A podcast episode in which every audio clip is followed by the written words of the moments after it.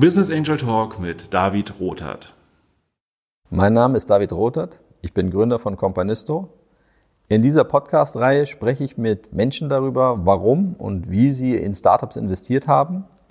Ich selbst habe Companisto gegründet, um mich mit anderen Menschen an Startups beteiligen zu können und viel mehr Menschen den Zugang zu dem Thema zu geben. Und jetzt freue ich mich auf meinen heutigen Gast. Hi Dörte, ich freue mich, dass du heute mein Gast bist. Ähm, Dörte Hirschberg, ich glaube, du stellst dich selber mal kurz vor. Du hast so viel gemacht äh, in dem Bereich Startup, bist mittlerweile auch Investorin in Startups. Ähm, kannst du dich ja, kurz vorstellen? Genau, sehr gerne. Ähm, also mein Name ist Dörte Hirschberg. Ähm, ich habe meine berufliche Karriere gestartet bei McKinsey, war da insgesamt acht Jahre und habe mich dann entschieden, nach Berlin zu gehen, äh, in die Digitalszene, war bei Rocket Internet verantwortlich für das Venture Building, also die ganz jungen Firmen und auch für den Personalbereich, ähm, sowohl für Rocket selber als auch für die ganzen äh, Firmen. Das heißt, ich habe viele Founder eingestellt und äh, sonstige Führungspositionen in Startups, auch damals schon bei Rocket. Danach war ich dann ein Jahr bei HelloFresh ähm, und habe jetzt ein eigenes äh, Startup. Das ist eine ähm, SaaS-Lösung für Innovationsmanagement.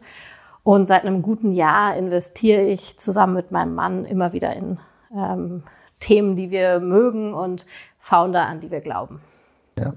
ja, sehr spannend. Also bevor ich darauf zurückkomme, ähm, ja, was dich, warum du in, in, in Startups investiert, nochmal die Frage, du hast gesagt, du hast viele Gründer ausgewählt ja, für Rocket Internet. Worauf kommt es denn dabei an? Also wie, wonach suchst du die aus? Ähm, also es kommt eigentlich auf die richtige Mischung an zwischen äh, schon Sachen, bei denen man auch, auf die man auch bei McKinsey geachtet hat, Intelligenz, äh, Business Judgment, Zahlen, aber das verbunden mit einer sehr hohen Selbstmotivation, äh, auch in schwierigen äh, Phasen, sich am eigenen Schopf wieder herauszuziehen. Also Gründer müssen deutlich äh, stärker intrinsisch motiviert sein, nicht so sehr durch ähm, die nächste Beförderung, die vielleicht schon im halben Jahr ansteht, sondern ähm, ja, von ihrer Idee oder dem, was sie erreichen wollen, ähm, sich, sich selber tragen und da auch immer wieder motivieren können. Und darüber hinaus ähm, bedarf es auch des richtigen Teams, weil es gibt eigentlich nie den oder die eine, die das alles abbilden kann, sondern man muss auch schon schauen, dass sich das gut ergänzt und dass für das Businessmodell, um das es geht, die richtigen Kompetenzen da sind. Ja. ja. Ja, kommt ein bisschen was zusammen, glaube ich, was man mitbringen muss als Gründerin oder Gründer. Aber scheinbar hast du ja in deiner Karriere viele Interessante auch getroffen, sonst würdest du wahrscheinlich nicht selber jetzt auch in Startups investieren, zusammen mit deinem Mann. Ja, warum machst du das? Warum investierst du in Startups? Ähm, also de, der initiale Start war eigentlich so ein bisschen, dass wir festgestellt haben, wir sind so jeder in unserer Welt. Mein Mann ist nach wie vor Unternehmensberater, macht da viel Private Equity Themen.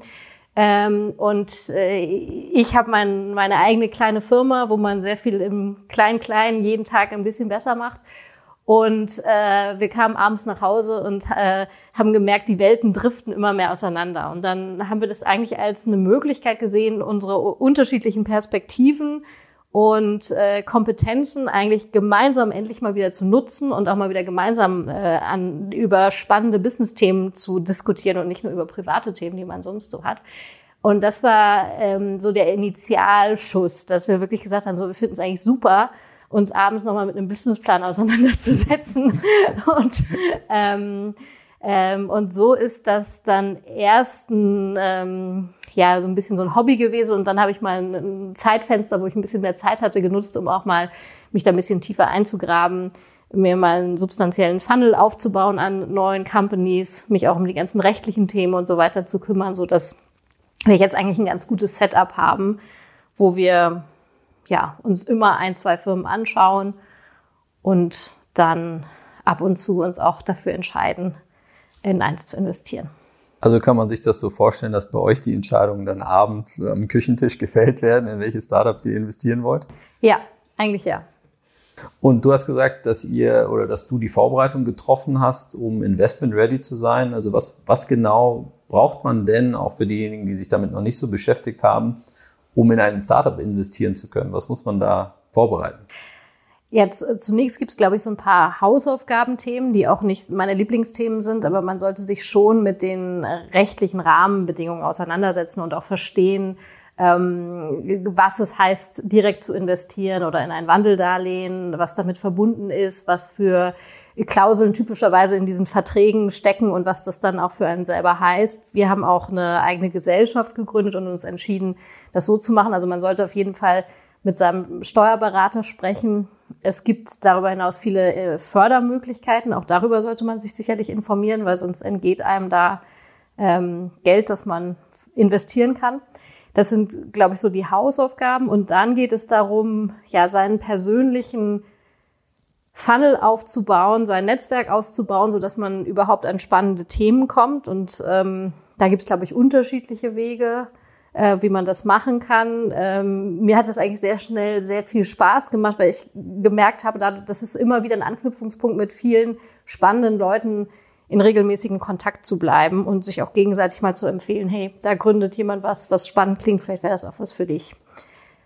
Ähm, und darüber hinaus, ich meine, das kommt vielleicht auch durch meine McKinsey-Prägung. Also was uns auch wichtig war, war, dass wir schon auch eine gewisse Strategie uns setzen, die wir jetzt schon auch immer mal wieder unterwandern oder modifizieren.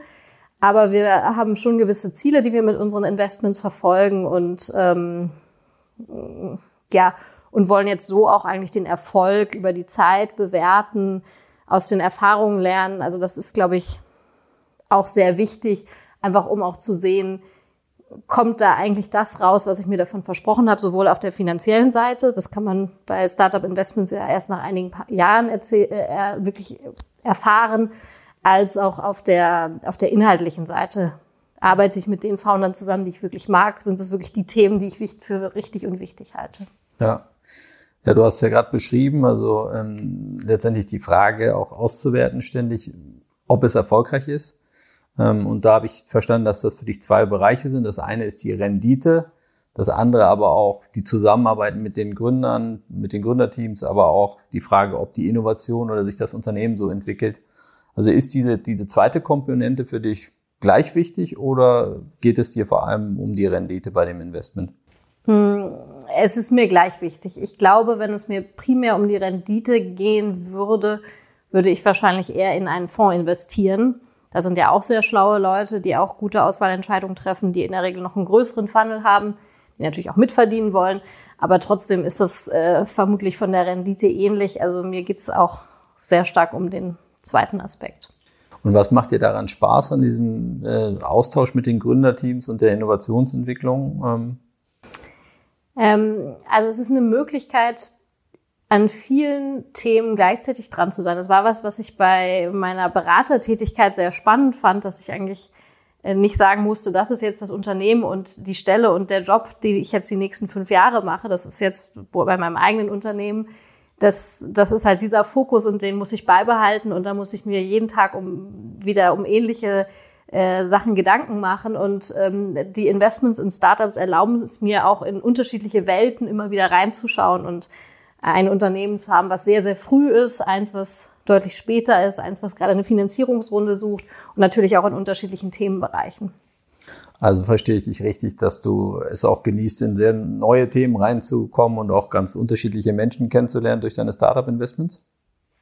Auf jeden Fall, wobei ich schon sagen würde, dass wahrscheinlich die Menschen, in die ich investiere und die insgesamt Startups gründen, natürlich schon auch eine gewisse Auswahl darstellen an, an Menschen. Ähm, aber die Themenvielfalt ist, ist enorm. Ja. ja.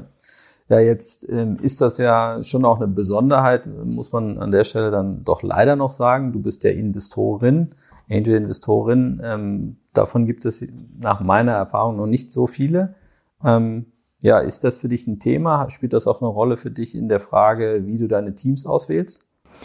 Das ist auf jeden Fall ein Thema. Ich muss sagen, als ich damit angefangen habe und mich so bei den ersten Netzwerken angemeldet habe, zu den ersten Events gegangen bin, war ich ehrlicherweise schockiert. Also äh, ich habe mich so an die Zeit zurück erinnert gefühlt, wo ich vor 15 Jahren ähm, einen großen Lkw-Hersteller beraten habe. Da war ich auch immer die einzige Frau. Hier war ich jetzt seit langem auch häufig mal wieder die einzige Frau. Also ich äh, fand es wirklich erschreckend, weil ich eigentlich finde, von den, ich sag mal, stereotypischen Stärken von Frauen äh, gibt es eigentlich vieles, was man als Investorin einbringen kann. Es geht ganz stark um Menschenkenntnis, es geht ganz stark um Networking. Ähm, es geht ganz viele äh, erfolgreiche Startups adressieren Frauen als Hauptzielgruppe, weil gerade im Konsumentenbereich treffen Frauen die meisten Einkaufsentscheidungen. Also es gibt eigentlich viele Gründe, warum man da äh, mit Investorinnen sprechen sollte und die da auch eine sehr valide Perspektive haben. Und ähm, das ist eigentlich immer noch sehr erstaunlich, warum es so wenige sind, aus meiner Sicht.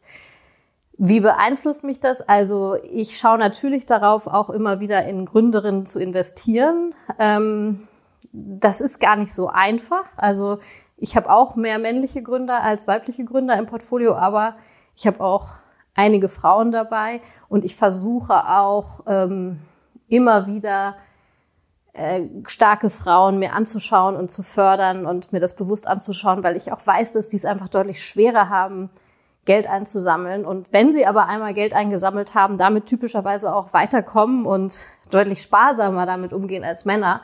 Also es macht auch inhaltlich durchaus Sinn, in Frauen zu investieren, aus meiner Sicht. Ja, ich glaube, definitiv ist das äh, auch ein Aufklärungsthema. Ich glaube, ähm, es ist auch gut, dass wir heute sprechen können, dass, dass eben auch andere Frauen sehen, dass du in Startups investierst ähm, weil ich das genauso sehe. Das ist äh, absolut kein Männerthema und sollte es nicht sein. Also über Companisto haben auch, das habe ich mal nachgeschaut, knapp 3500 Frauen schon in Startups investiert, ähm, womit wir noch lange nicht am Ende der Fahnenstange sind, aber es ist ein Anfang gemacht. Und ähm, nochmal auf dein Thema zu kommen, auf die Teams. Ist das so durch deine Erfahrungen, die du gemacht hast bei Rocket Internet, und auch über deine Expertise im Bereich HR, dass du ganz besonders auf die Teams guckst, wie die zusammenpassen? Ähm, das ist schon ein besonderer Fokus von mir. Ich habe ja ähm, zuerst bei McKinsey, da habe ich auch immer Personalauswahl mitgemacht und dann eben bei Rocket mich schon auch sehr intensiv damit auseinandergesetzt, wie man eigentlich die richtigen Leute findet und wie man zum Beispiel Interviews gut strukturiert. Da gibt es ein paar einfache Sachen, dass man zum Beispiel die gleichen Fragen stellt, dass man ein strukturiertes Interview führt, um auch zu vermeiden, dass man selber so in die Falle reinläuft und jemandem, der einem sympathisch ist, viel nettere Fragen stellt als jemandem, der einem vielleicht einfach fremder ist. Und ähm, das versuche ich schon, schon sehr ernst zu nehmen. Ähm, auf der anderen Seite finde ich gerade als Angel ist es auch wichtig, dass die Chemie zwischen Investor und ähm, Founder stimmt. Und das ist dann doch wieder auch das gute alte Bauchgefühl. Und da bin ich auch ganz froh, dass ich da als ähm, äh, Investor unseres eigenen Geldes das auch entscheiden kann und auch sagen kann, der, das ist vielleicht ein guter Founder, der hat auch die richtigen Kompetenzen, das habe ich auch abgetestet, aber trotzdem weiß ich nicht, ob wir so gerne zusammenarbeiten. Ja, also die, die Freiheit lasse ich mir dann auch. Aber ich versuche das sehr klar zu trennen. Was sind die, die harten Fakten, die Skills, Kompetenzen, Motivationen, die ich abfragen kann? Und ähm, was ist dann das Bauchgefühl, will ich mit dem, dem oder der zusammenarbeiten? Und von den beiden Komponenten, also bei der Investmententscheidung das Rationale als auch das Emotionale, gibt es eins, was überwiegt ähm, bei der Entscheidung? Ich glaube, das ist schwer zu sagen. Am Ende muss beides stimmen. Und wenn eins nicht stimmt, dann ist das halt auch ein, ein K.O.-Kriterium. Genauso wie wir sagen, mein Mann und ich müssen beide hinter jeder Entscheidung stehen. Und in dem Moment, wo einer sagt, ich glaube eher nicht, machen wir es lieber nicht, so ist es auch bei dem Faktor. Wenn eins nicht überzeugend ist, dann lieber nicht. Definitiv. Also ich glaube, das Bauchgefühl ist teilweise auch ein bisschen unterschätzt. Also nach meinem Gefühl auch öfter mal bei, bei Männern. Also insgesamt der Zugang zu den eigenen Emotionen ist ja schon auch ein Thema. Ähm, und ich sehe das tatsächlich auch als einen, einen Skill, denn äh, die Emotionen beeinflussen natürlich sehr stark auch Entscheidungen, die wir treffen. Und wenn ich selber gar keinen Zugang und Gefühl dafür habe, was ich eigentlich gerade fühle, ist es natürlich schwer, meine Entscheidungen auch zu rationalisieren.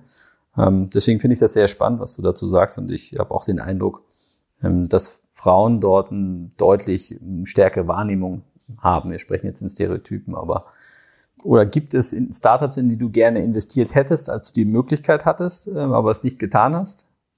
Ähm, ja, immer wieder. Also ich glaube, es gibt zum einen die, die jetzt schon länger zurücklegen, auch vor der Zeit, wo wir uns darum aktiv gekümmert haben, wo ich immer schon gedacht habe, das ist eigentlich ein spannendes Thema und jetzt sieht man so langsam, es funktioniert wirklich, es wächst wirklich. Und dann gibt's natürlich auch jetzt im, im letzten Jahr gab es ein, zwei Themen, wo wir äh, zu spät dran waren und ähm, uns darüber geärgert haben. Aber ich glaube, das gehört auch dazu. Also am Ende muss man immer in seinem Entscheidungsprozess so weit sein, dass man auch wirklich bereit ist und sich sicher genug sein, dass man an, an die Firma glaubt. Und manchmal äh, ist dann halt eine Runde auch schon geschlossen. Ja, ich meine, das ist eigentlich das, was ich mit jedem äh, Investor auch erlebe, dass es auch so eine Art Anti-Portfolio gibt. Also die Unternehmen, in die man hätte vielleicht investieren können oder wollen, äh, aber es hat nicht geklappt. Am Ende ist das natürlich auch Risikokapital und keiner weiß so richtig, wie sich das entwickeln wird. Das muss, glaube ich, jedem klar sein, der so ein Startup-Investment macht. Ähm, du hast das vorhin auch angesprochen, dass ähm, ja auch Fonds in Startups investieren. Du machst das jetzt als Privatperson. Was ist für dich da der Unterschied als, als Angel-Investorin im Vergleich mit, einem, mit einer Venture Capital Gesellschaft? Hm, also ich habe natürlich deutlich weniger Geld zur Verfügung und auch dann ähm, Geld, wenn es an Folgerunden geht. Das ist natürlich ein, ein großer Nachteil. Auf der anderen Seite äh, bin ich natürlich viel freier, Sachen zu machen und äh, die auch nicht in meine Strategie direkt passen oder an die ich glaube. Ich bin nicht an einen gewissen Investmenthorizont ähm, gebunden.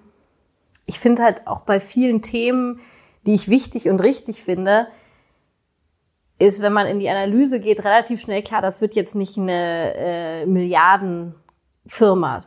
Trotzdem kann es eine sehr gute Firma werden, mit, an der man auch als Angel gutes Geld verdient. Und viele Fonds müssen eigentlich die ganze Zeit nach diesem nächsten Unicorn gucken und können damit ganz, ganz viele Sachen sich gar nicht im Detail anschauen. Und das ist natürlich eine Freiheit, die man als Angel hat, die auch sehr sehr schön ist und ähm, die ich auch genieße. Diese Tatsache, dass viele Venture Capital Fonds ja nach bestimmten oder Vorgaben suchen, gerade was die Höhe der Rendite angeht. Du hast das ja angesprochen, die nächste, das nächste Unicorn ähm, und Privatinvestoren da sehr frei sind, ähm, hat ja eigentlich auch einen Einfluss auf, auf die Gesellschaft, weil Privatinvestoren ja auch eine Entscheidung treffen, welche Art von Geschäftsmodellen finanziert werden sollen. Und diese Geschäftsmodelle, diese Unternehmen bestimmen ja auch ein bisschen die Zukunft, hoffentlich, und auch die, die Leben der nächsten Generation. Inwieweit würdest du aus deiner Sicht die Gesellschaft auch zum Positiven ändern oder einen Beitrag leisten, wenn viele Privatpersonen sich an Startups beteiligen würden? Also ich glaube, dass das schon einen, ähm, einen positiven Beitrag hat, wobei ich auch auch sicher bin, dass es wirklich nicht was für jeden ist. Also einmal muss man natürlich, kann man das nur mit Geld machen, das man wirklich auch übrig hat im Moment. Und ähm, zum anderen ist ein, glaube ich, ein guter Business Angel auch jemand, der sich auch inhaltlich in einer gewissen Weise einbringen kann, äh, besonders hilfreich. Und deshalb würde ich das sicherlich begrüßen, wenn es mehr machen würden, zum Beispiel auch mehr Frauen und ähm, ähm, andere, die auch sehr spezielle und wichtige Erfahrungen einbringen.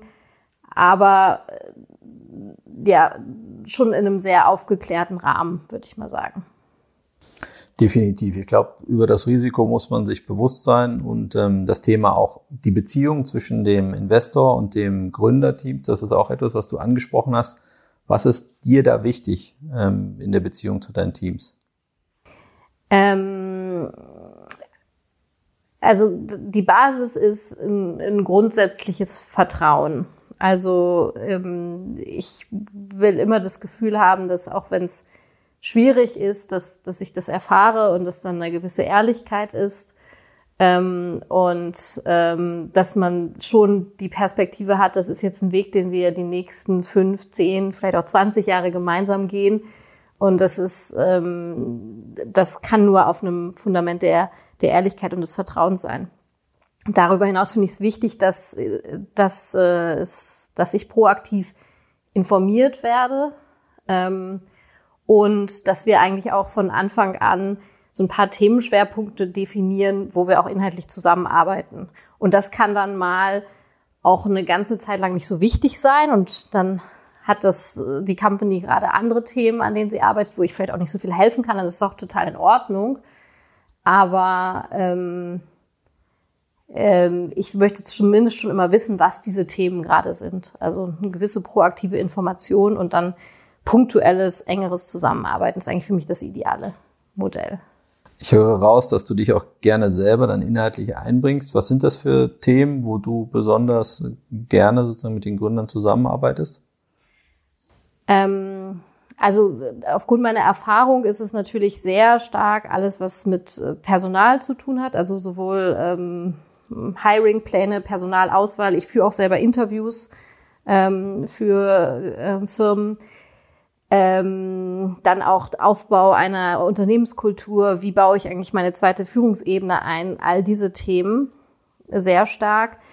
Immer auch Unterstützung beim Fundraising für die nächste Runde. Wie muss das Pitch Deck aussehen? Wen könnte man alles ansprechen? Da nutze ich dann auch mein Netzwerk. Ähm, ja, mein Mann kennt sich sehr gut mit der ganzen äh, Private Equity Welt, wie die denken aus. Also das ist dann nochmal so ein Spezialthema, was für manche Firmen ein bisschen später dann relevant ist. Das sind so die Klassiker. Ähm, aber auch zu anderen Themen versuche ich dann halt in meinem Netzwerk zu vermitteln. Also Online-Marketing ist jetzt nicht mein Schwerpunkt, aber ich kenne schon einige Leute, die das sehr gut können und die ich dann auch hinzuziehen kann. Ja, das hört sich ganz so an, als würde man dann mit euch als Investoren auch tatsächlich ein geballtes Know-how mit dazu bekommen, was ja, glaube ich, für viele Gründer auch extrem wichtig ist. Du hast vorhin angesprochen, eigentlich diese Vertrauensbeziehung zwischen Gründer und Investor.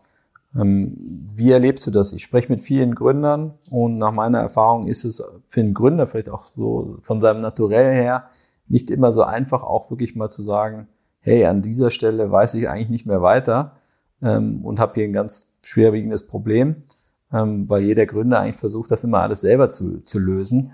wie gehst du damit um oder wie, wie klappt das dann doch, dass der Gründer sich dann auch öffnet, auch dem Investor gegenüber und versteht, wir sitzen hier im gleichen Boot? Das ist ja grundsätzlich auch mal richtig, dass der, dass der Gründer das selber lösen will und ähm, der, das, deshalb ist er ja auch Gründer, weil er äh, selbstbestimmt agieren will. Und deshalb ist das ein, Stück weit auch gut und richtig. Und manchmal muss man da als Founder auch sagen, na gut, klar will ich immer, dass die mich zu allem fragen und ich glaube ja, dass ich auch zu allen Themen immer noch eine sehr valide Perspektive habe, aber manchmal schätzt das vielleicht auch jemand anders ein. Ich glaube, das Wichtige ist, dass man immer wieder Wege findet, ähm, da auch zusammenzuarbeiten. Und das kann halt unterschiedliche Formen haben. Manchmal ist das sehr natürlich und sehr regelmäßig, manchmal ist es eher punktuell. Wir haben auch Investments, wo ich zum Beispiel nicht im Lead bin, wo ein Mitinvestor einfach inhaltlich viel spezifischeres Know-how hat. Und dann macht das auch Sinn, dass die vor allen Dingen mit diesem Mitinvestor reden und ähm, ich dann im Zweifel den vielleicht mal kurz frage, wie läuft's denn und wo steht das alles gerade? Also da muss man sich dann auch zurückziehen und muss auch natürlich berücksichtigen, dass die Zeit des Founders sehr, sehr wertvoll ist. Ja, nicht nur meine Zeit, sondern auch der der Founder. Und ähm, nur weil ich jetzt gerade mal ein Bedürfnis habe oder vielleicht gerade mal ein bisschen mehr Zeit habe, mich um meine äh, Firmen zu kümmern, heißt das nicht, dass das die Firma jetzt unbedingt braucht. Also da muss man auch ein bisschen Verständnis an den Tag legen. Du hast gerade deine Firmen auch angesprochen. Willst du noch mal was zu deiner aktuellen Gründung, wo im Moment, glaube ich, auch dein, dein Schwerpunkt liegt, deiner unternehmerischen Tätigkeit IdeaFox sagen? Ja, IdeaFox ist eine Lösung für Unternehmen, die ihr Innovationsmanagement professionalisieren wollen. Ähm, die können damit Ideen und Vorschläge von Mitarbeitern, Kunden, Zulieferern einsammeln und gemeinsam kollaborativ weiterentwickeln. Das heißt, es ist eine, ja, eine Software, die grundsätzlich eigenständig funktioniert, die es mir aber ermöglicht, ähm, mit sehr vielen spannenden Unternehmen in Kontakt zu treten und da sehr häufig mit der Innovationsabteilung, Startup-Inkubatoren und ähm, ja, anderen Treibern von neuen Dingen. Und das macht IdeaFox. Mich würde noch interessieren, ähm, du hast gesagt, du hast jetzt angefangen in Startups zu investieren, hast schon ein paar Investments gemacht. Hm, über die Erfahrung hat sich was verändert in der Art und Weise, wie du investierst? Nachdem du ein paar Investments gemacht hast, guckst du jetzt auf andere Dinge spezieller? Ähm, also zum einen, wie ich schon gesagt habe, mein erstes Investment war sehr late stage und das hat mir damals auch eine gewisse Sicherheit gegeben, weil es einfach mehr zum Analysieren und Hinterfragen gab. Ähm, da fühle ich mich jetzt wohler auf dem Glatteis in einer sehr frühen Phase und mit den Unsicherheiten, die damit verbunden bin, sind und schätze es eigentlich auch, dass man in der frühen Phase mit den vergleichsweise kleinen Beträgen, die wir zur Verfügung haben, äh, viel bewegen kann und dann auch de der Firma sehr stark helfen kann. Äh, also das hat sich auf jeden Fall verschoben. Ähm, zum anderen schaue ich mir jetzt viel mehr Firmen an und bin da auch in den sehr viel schneller bei so initialen Checks, stelle die vier, fünf Kernfragen, die mich interessieren. Ähm, ne, wer ist das Founder-Team? was soll das für eine Runde werden, wie groß wird die Runde, was ist die mittelfristige Zielsetzung, um da auch viel schneller zu sagen, ja, nee, das nicht und mir dann andere Sachen deutlich tiefer anzuschauen. Also da äh, weiß ich mittlerweile auch sehr viel klarer, was eigentlich meine Screening-Fragen sind. Klasse. Also es hat mich sehr gefreut, Dörte. Vielen Dank für deine Zeit und das Interview. Ich persönlich freue mich natürlich sehr, dass du dich engagierst. Äh, du kannst ja auch äh, deutlich andere Investments tätigen und dass du dem Startup-Ökosystem verbunden geblieben bist, ist schön. Und ähm, ja, freut mich, äh, wenn wir uns bald mal wiedersehen. Vielen Dank.